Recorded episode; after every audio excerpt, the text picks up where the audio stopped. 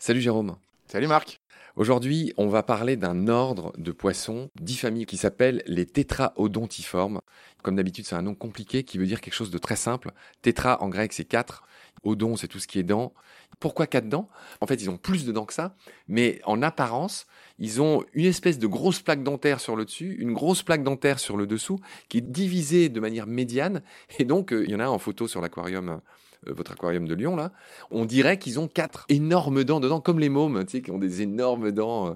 C'est de là que vient euh, leur nom. Tétraodontiforme, eh ben, ce sont tous ces poissons très connus. Les poissons globes, les poissons ballons, les poissons porc-épic, les poissons coffres. Il y a aussi les balistes, le fameux mola mola, le poisson lune. On va passer tout ça en revue. Mais avant de détailler un tout petit peu toutes ces familles, on va quand même dire les caractéristiques. Jérôme, 360 espèces, 10 familles. Toutes ces familles, on va leur consacrer chacune un épisode avec toi. Euh, ce sont des poissons qui ont tous une relative petite bouche. Décris-les-nous un peu. Dans leur particularité, en fait, ils ont une petite bouche, ils ont aussi de très petites fentes branchiales. C'est généralement la clé qu'on va utiliser euh, pour la classification de l'ordre. Donc on va se retrouver avec des animaux qui ont des formes assez variées, assez particulières. Ils peuvent être en rond, en boîte, comprimés. Ils n'ont pas de nageoire pelvienne? Non, ils n'ont pas de nageoire pelvienne. Rappelle-nous ce que sont les nageoires pelviennes. C'est une nageoire en paire qu'on va retrouver sous le ventre, qui souvent sont les nageoires qui se différencient en fait dans l'évolution. Par exemple, chez les balistes, ces nageoires pelviennes euh, sortent maintenant sur une forme de crochet qui lui permettent de s'accrocher au récif.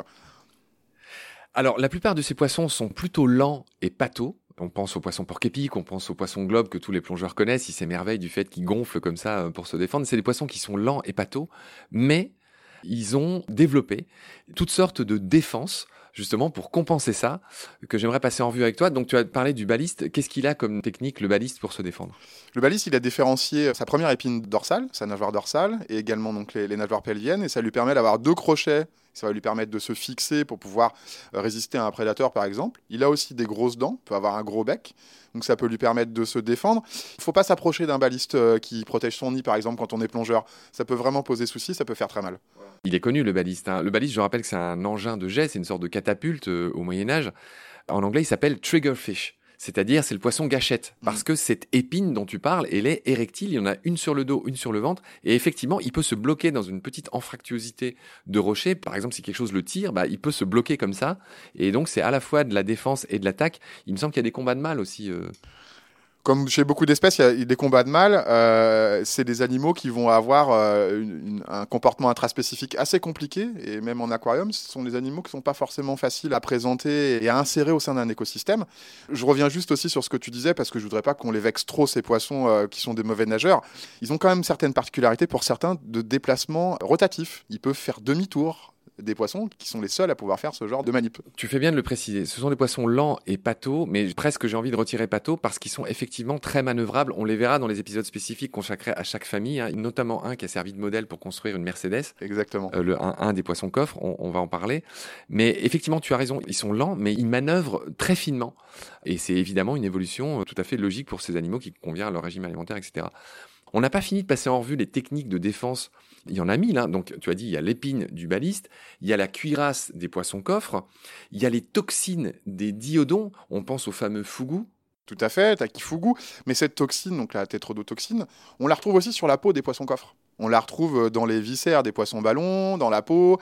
Ils sont tous toxiques. Hein. Le fougou, c'est le plus toxique. Il est très connu. On Exactement. peut en mourir, mais ils sont tous toxiques. Exactement. Il y en a qui se gonflent pour se défendre, c'est-à-dire qu'ils ont une capacité très vite d'avaler de l'eau. Ils gonflent leur estomac qui est extrêmement élastique. Et donc ça, c'est les fameux poissons globes ou poissons ballons. Et il y en a même qui se peuvent se gonfler et qui ont des épines. Et qui ont des épines. Ils s'appellent comment ça? Et ça, c'est les diodons. Voilà, c'est les diodons ou les porcupine fish. C'est ça. Les poissons porc-épic. Qui peuvent avoir des épines euh, mobiles ou non d'ailleurs. On en parlera dans l'épisode euh, des diodons. Voilà ce qu'on pouvait dire sur l'épisode du jour. Merci beaucoup pour tes lumières, Jérôme. Je te retrouve très vite pour la suite. Prends soin de toi. Salut. Merci beaucoup, Marc. À très bientôt.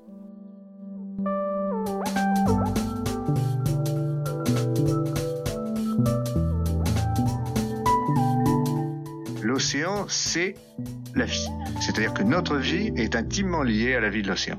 C'est ça, pour moi, la seule chose qui compte.